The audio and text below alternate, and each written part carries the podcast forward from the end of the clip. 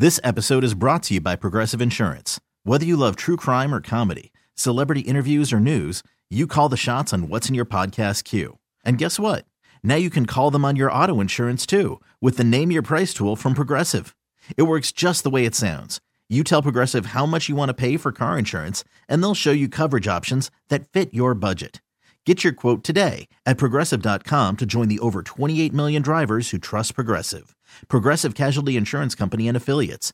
Price and coverage match limited by state law. You're listening to Around the Dial, your one stop shop for Sports Talk's best moments every day. Here's your host, CBS Sports Radio's Damon Amendolara. Welcome inside Around the Dial, the best in your sports talk for Wednesday, June the 26th. I'm your host, DA. As the NBA world turns, every day, a new twist, a new story on the saga that is the NBA's free agency period. Jimmy Butler set to be a free agent. Now, will the Philadelphia 76ers offer him the max deal more than anybody else can?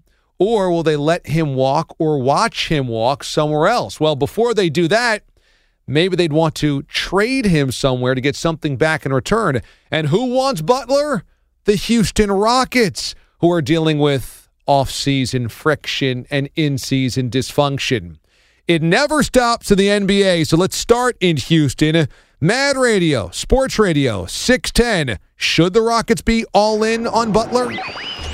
They will get a meeting with Jimmy Butler, is basically what Morey also said on Cowherd's radio show. And it's going to be very complicated to try to land Jimmy Butler because if the Sixers offer him the kind of money that they can, then he would have to turn down more money to come here. Right. And I don't know how optimistic I am about landing him, but I do think it's a solid sign that they're, they're at least going to get a meeting next week. I, they're okay. Let's let's make it as simple as possible, and I'll pretend like it's for the sake of the listener when really it's for me, Mike. So, at the very least, for Butler to come here, he'd likely have to give up at least eight million dollars. Is that correct? That's what it sounds like. And it could potentially actually be more than that, depending on what the Sixers plan on doing. Because the Sixers could give him 160 million dollars or so over five years if they gave him the the the the total max that they could and the it, like on a per year basis. I know it doesn't work out necessarily, but Basically- like, the it, it's a lot of money. It's a lot of money that that Jimmy Butler would have to take to come here because he just flat out believes in the Rockets more than the Sixers. So here's the best way I can describe it or try to explain it. Uh, and I'm not even a salary cap expert by any means, but Jimmy Butler's in a situation where he can sign a long, a long-term contract with the Sixers. But kind of like Chris Paul two years ago, he can also he also has a player option.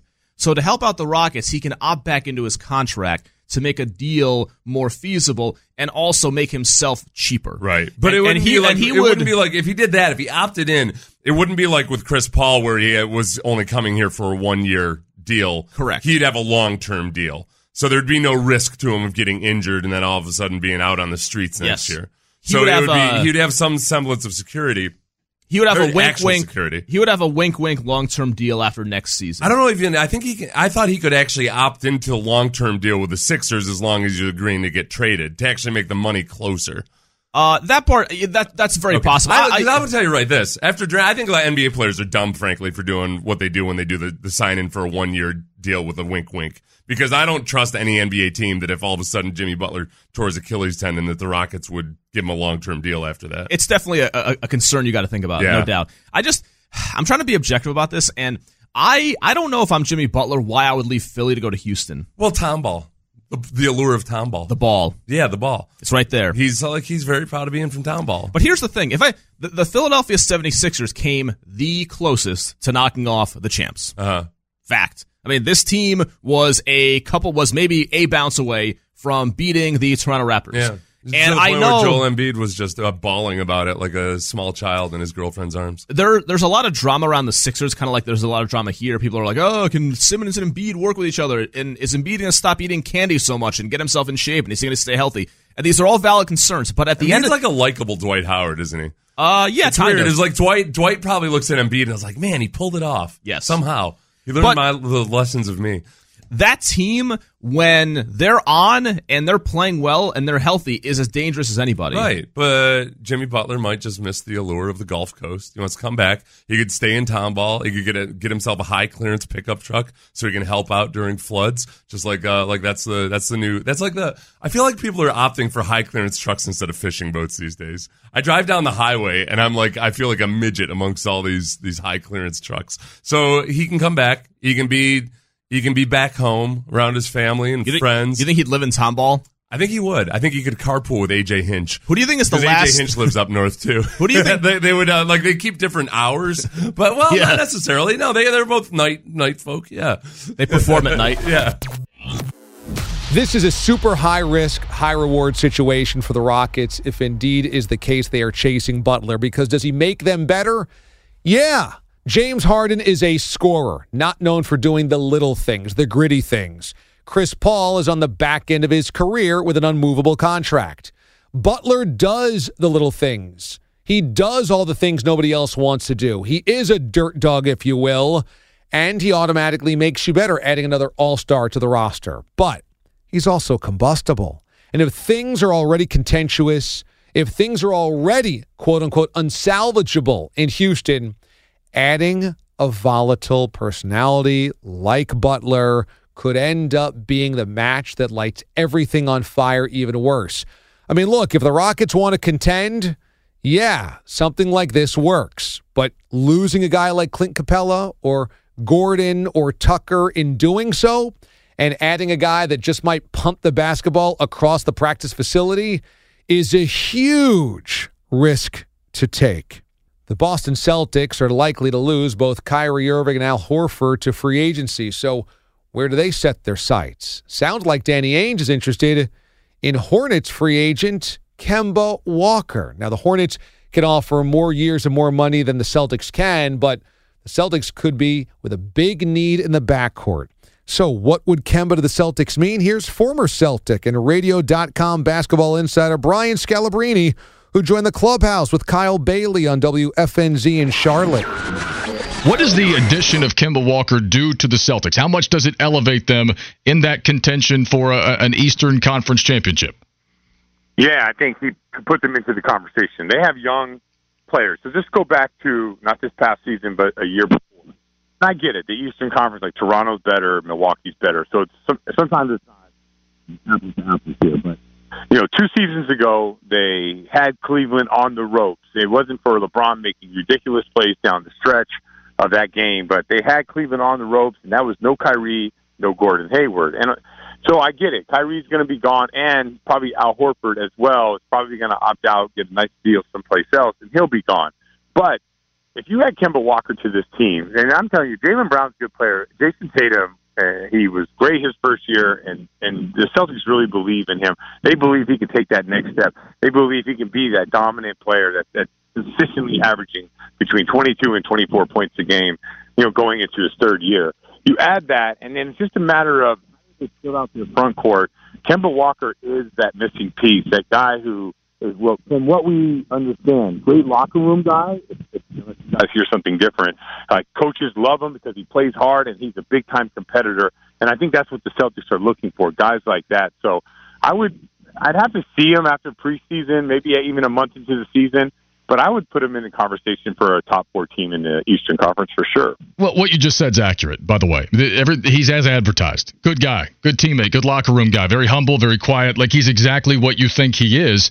And I, I guess it would probably be a welcome change for a lot of Celtics fans and, and some of his teammates as well. Like, how hard is Kyrie Irving to get along with? I mean, he, is he that bad in, in a locker room? Why, why all the the angst and the the brooding and the moodiness and the inability to get along with his teammates? I mean, you hear guys like Jalen Rose, and I don't know what your stance on this is, but you hear these guys talk and say that his teammates would help him pack to get him out of town. Is he that bad? Yeah, so I think it's a it's a perfect storm of the year before he gets hurt, and he's probably thinking. And listen, I was thinking the same thing. What's going to happen now? What a terrible year! You know, uh, Gordon Hayward first game of the season. Now Kyrie's out because of you know the wire irritating the knee, and you got to get that right. And he's going to miss the rest of the season.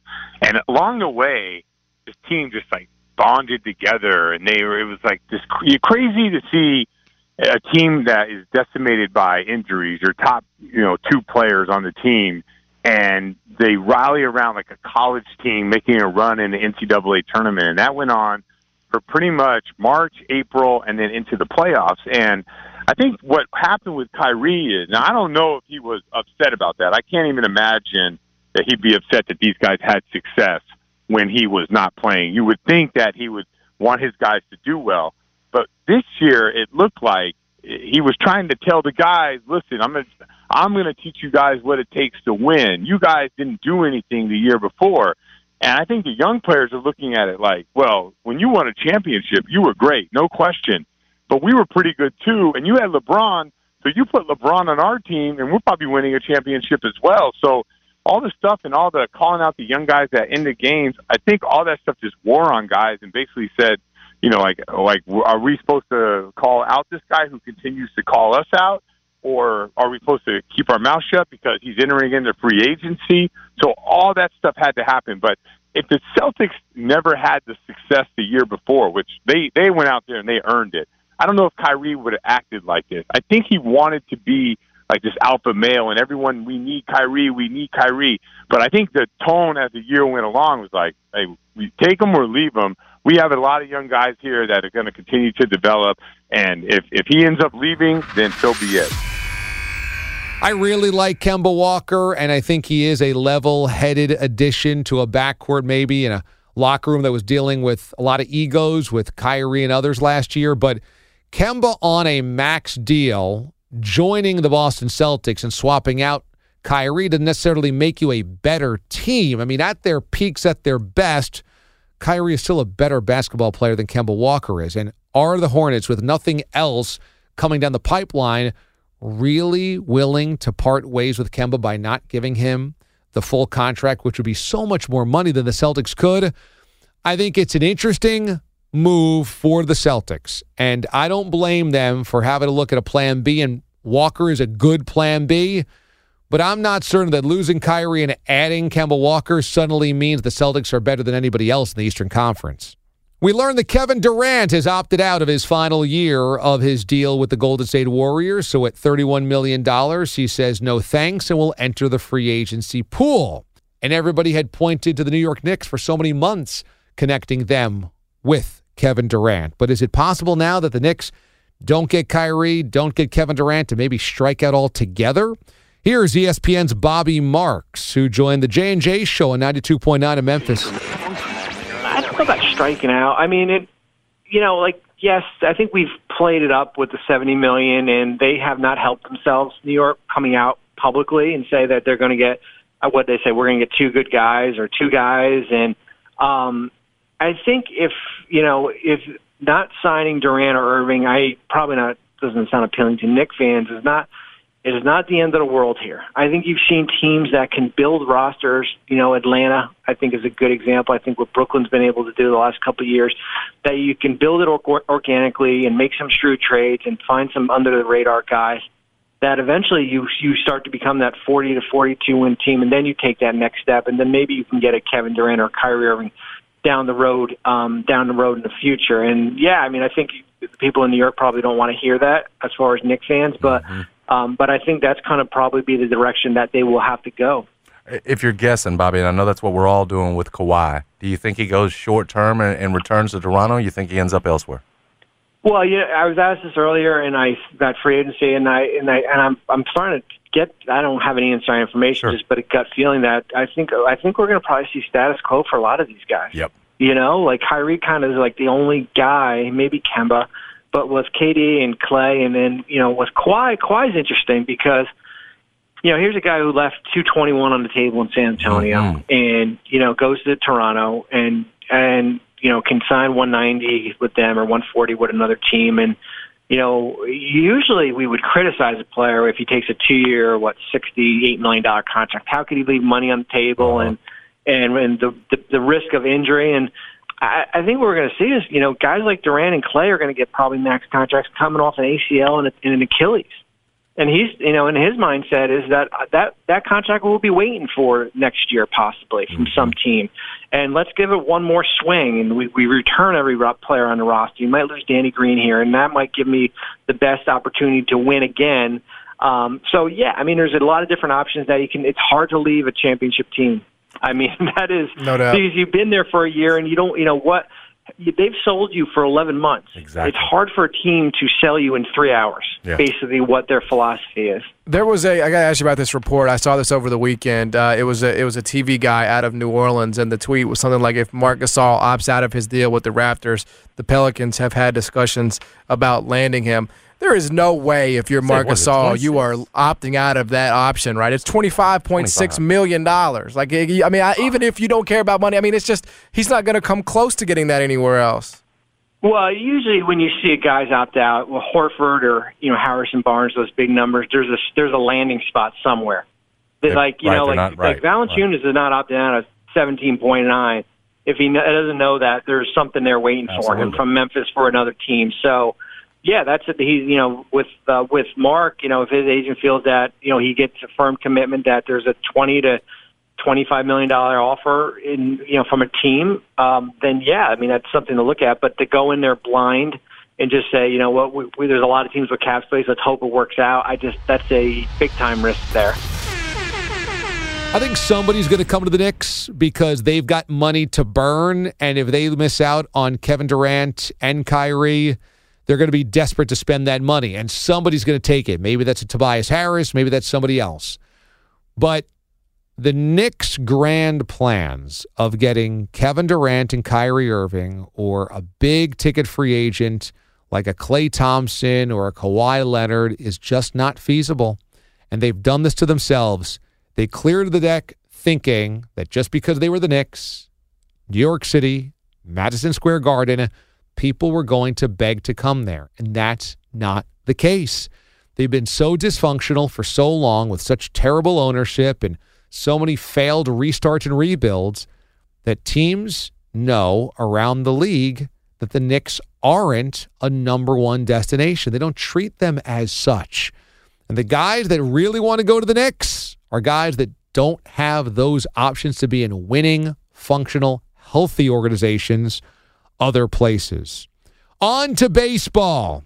Those in Philly still hot under the collar at Gabe Kapler, even after a couple of wins this week over the hapless New York Mets. Philly is still wondering if Gabe Kapler should be the manager of the Phillies. In fact, last week, our friend Angelo Cataldi on WIP in Philadelphia said he should not be. People don't like that Jean Segura could lapse in effort and still start for the Phillies. So here's Kapler answering those critiques with Cataldi on WIP. We talked last week about that play where you blew out your Achilles running hard on a home run ball. Does it frustrate you to have to keep dealing with an issue when you yourself played so hard when, when you were a player? All right, I'm really, I'm really glad we're talking about this issue. Um, let, let me start with this. It would be easy to bench players, and I know that it would make a significant segment of the fan base happy. And I would not have to face the questions about it every day. And you know what? In the end, maybe my job would be safer. It would be easy, but it wouldn't be right. I see our fans as an important part of what we do every day, but I can't and I won't manage based on online polls. I'm going to make decisions that I believe are in the best interest of our team based on what's happening inside that clubhouse. And what, what I'm seeing from fans and, and the question you're asking, it, it seems to assume that there's a lack of care coming from Jean, coming from Cesar. Like they're not trying hard enough. And I understand why it may look like that from the stands, watching on TV, whatever. But if that were the case, then maybe some sort of punishment would make sense, like pulling them out of the lineup, not playing. But that's just not the case. Jean didn't run as hard as he could because he let his frustration come out for a moment. And and we've all had those moments. I had mine kicking dirt after a temper tantrum last week. Cesar saw a ball as foul that was fair, then was overly cautious and didn't want to take the bat out of Bryce's hands. These aren't the best decisions, but they're not the product of people who don't care. And punishment might make some people feel better for a moment, like they've gotten some sort of vicarious emotional release, whatever. But punishment doesn't teach emotional control during our most challenging times. And punishment doesn't ensure that we're going to see foul or fair better with more accuracy. Like I said, it's a it's a minute of emotional release for fans and sometimes for decision makers, but not for the clubhouse who continues to see the effort that Cesar has brought for years and who see see hustle from Jean. And, and I don't want to let those that those clubhouse guys down. The guys we have in that room, they're they're professional. They don't need a big public spectacle to understand the pressure and the urgency, and they don't need a stunt like removing somebody from a lineup to get that play that Philadelphia loves players who throw their bodies around and fearlessly hustle. They sacrifice their bodies in the process. And I see every one of our players working their asses off to be the best team we can be every single day. So failure happens in this game, but I trust the group in that room. I'm going to have their backs every single day because they deserve that. Hey, you got to give Gabe Kapler credit for coming on the airwaves and defending his position when a lot of guys in that position would just resent and steam and stew over what a guy said about him on the radio. And I guess I understand where Kapler's coming from that punishment doesn't necessarily equal learning, that there are other ways to do it, and that maybe Segura is one of those guys. But I will say this it helps when you win a few games to earn you a little bit of credit. And right now, you're earning credit over a terrible baseball team that's lost its way in the New York Mets, that are in the middle of a huge controversy between their manager, their front office, and their players. So it's one thing right now to say, see, it's working. It's another thing to really have it straightened out and righted the ship. And I'm not sure you can say that the Phillies are there yet, but Kapler's a new school guy, and I appreciate him going against conventional wisdom because too many times guys just do conventional wisdom because they do think it'll help them keep their job longer. One of the big topics in baseball recently has been the pay scale of minor league baseball. Once you get to the majors, you're making good money. And certainly once you sign that free agent deal, you're making big time money. But before that, in the minors, it is really a very small salary to live on. And you're riding buses and staying in motels and eating team food. So is this fair, this huge discrepancy? Here's Sean Doolittle, longtime major leaguer who spent six years in the minors, on how he thinks the wages exploit the players on Grant and Danny, 1067 in D.C. Sean, Adam Eaton's getting beat up uh, on the internet by based on his comments about uh, minor league baseball. I think some of those were taken out of context. He obviously said we don't want people exploited, but it's okay for guys to struggle down on the farm a little bit to maybe have an appreciation or try to get out of there to work to, to where you guys are in the bigs. I know you've you've talked a lot about uh, you know the, the, minor leagues and the conditions and underpayment and, and, things like that. Just what are your general thoughts on uh, on this kind of phenomenon here, where some attention's being brought to it? Um, I think it's. I think the the the pay in the minor leagues. I think is uh, it, it's terrible. Um, it's disgusting. It's exploitative. Um, you know, I spent parts of six seasons in the minor leagues, and um, uh, I, I dealt with some injuries there, and um, I saw a lot of things. Um, I had the I had the safety net of being a first round pick, um, so I didn't maybe necessarily experience some of that hardship firsthand, um, but um, I, I watched it break a lot of guys. Uh, the the strain that it puts on you uh, and your family, uh, it's really tough. And you know, then by the time you're maybe in your mid twenties, um, it, it's kind of you're at a crossroads in your life, right? But maybe you haven't, you don't have a college degree to fall back on. You, you maybe you've only had a high school education, and it's like, all right, well, do I want to put my life on hold for four more years while I go back to school uh, and work towards uh, you know getting a job. Um, how do I how do I do that? Um, so you know you, you you you hang on as as long as you possibly can, and um, I it, it I just don't think for you know, and all the while, like this carrot is being dangled in front of you. Like, you know, someday you might get to the big leagues, right? And and, and I don't know. I I don't think it's um, I, I don't think it's uh, the best way um, to do things. Um, I, I don't know. It, it, it's it's tough. I, I don't I don't know exactly what he said or the context in which he said it. Um, but you know, my experience, um, everybody's experience is different. Um, so, but that's just the way I see it. I also think that the the low payment in the minor leagues is kind of the foundation that the Major League Baseball pay scale is built on. And the less that they pay guys there, the less that they have to pay, uh, you know, clubs pay Major League Baseball players. It's all be- because it, you know, relatively, it's a lot of money. Objectively, it is a lot of money, but um, it's one of those things that, uh, by comparison, um, they're able to uh, maybe get you to sign something that's a little bit below your your actual value, what you're really bringing to the team. So there's a lot wrapped up in it. Um, it it's I think it's a, a a pretty nuanced thing, but I just I think they should be paid uh, a living wage, something that's more fair. I mean, look, let's face it. The whole scale is really weird because it's built on players hitting free agency when they're 29, 30 years old and making crazy amounts of money. In baseball, look at the money that guys like Manny Machado ended up getting.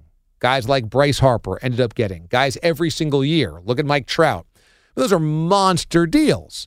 But obviously, not everyone gets those deals. And now, so many times, players, by the time they get to 30, are no longer all that valuable. They're most valuable when they're young in today's baseball. And that's why there's now this fight over this. For the longest time, no problem because you were hitting your stride at 28, 29 years old. And today, you're hitting your stride at 22 or 23. And players would like to be paid like that then, especially if they're dealing with the minor league life. Now, finally, Chad Ocho Ochocinco, formerly Chad Johnson, wide receiver in the NFL that drew a lot of attention, a lot of headlines, joined WQAM in Miami and the Joe Rose Show. Was it that Ochocinco created a social media brand before social media? Years and years ago when you were with the Bengals, I used to tell uh-huh. Joe every morning, uh, I'm seeing on Twitter, it's early, uh-huh. real early during training camp or whatever. It might have been mm-hmm. during the regular season. Ocho right. Cinco just invited 200 people to McDonald's for breakfast. Cool as hell. Or he's oh, yeah, or invited always. 200 yeah, people yeah. to the movie theater. Like you love doing that kind of stuff, right? You were social media kind of king before mm-hmm. social media was big. Yeah, before before it got big. So what I would do on during the season on the road, on the road trips, obviously the opposing fans, obviously I would have fans of the opposing team as well. So what I would do is is I would pick a restaurant. So like let's say we're going to play in Indianapolis, and I would pick a famous restaurant in the city. And for Indianapolis, it was St. Elmo's. So I would be like the first 100 people to meet me at St. Elmo's on Saturday. Once my team, once the team plane land landed, you know, come have lunch with me or come have lunch with me at St. Elmo's. And I did it in Cleveland. I did it in Pittsburgh, and you know, for almost really almost a decade on every road game just to have an opportunity to to mingle and meet and talk about and talk football with with those from the opposing team. It was fun. I got to tell you where I know you're a big hit up in Florida. Some of the mm. things you've done going up there with those students and and the video. Oh, yeah, and, that was fun. That like, was how fun. do you come up with these things that you end up fun. doing? Yeah, I, I have my kids you know up there and saw you. Yeah, um, in Gainesville, Professor Spiker Professor Spiker. Uh, he is a he teaches a class on media. I think it's I, I don't I don't know the, the, the correct name of the course, but on Twitter they they had something on Twitter where they tried to reach out to someone and get them to come speak, and I happened to see it a few years ago, and they said, "Can you come and talk to our class?" And Professor Spiker, you know, I told him, you know what, I will come. He got in contact with me, but the class didn't know. And and one day, you know, they were having a speaker, and they had no idea it was me and I just I I drove down to Gainesville and, and went and talked to the sports media class, and I've been I've, I've done that maybe two or three times.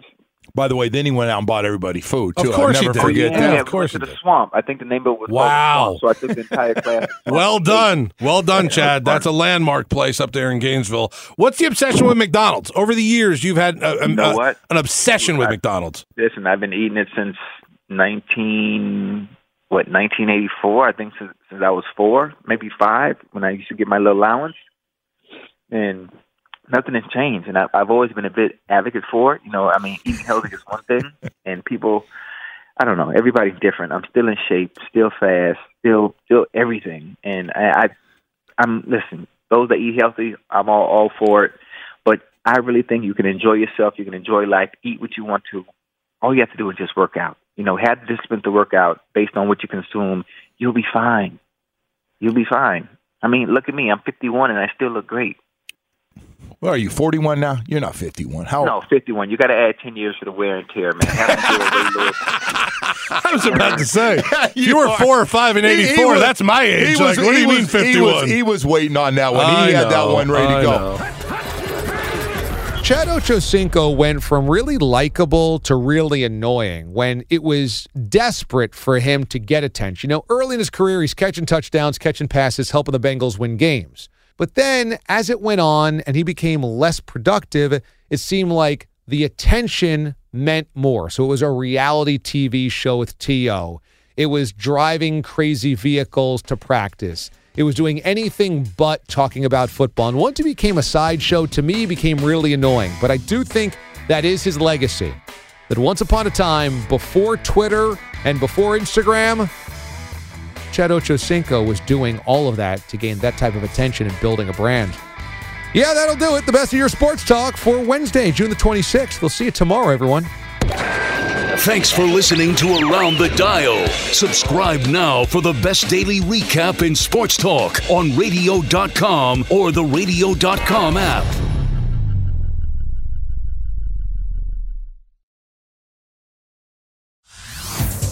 Everyone, Boomer Esiason here. The NFL draft is behind us, and your favorite team is now gearing up for week number one. The free Audacy app puts you right in the middle of the pro football conversation with the biggest sports radio stations from across the country. The local voices who know your team the best, giving you their unfiltered takes on the current state of your squad. It's always football season right here on the free Audacy app.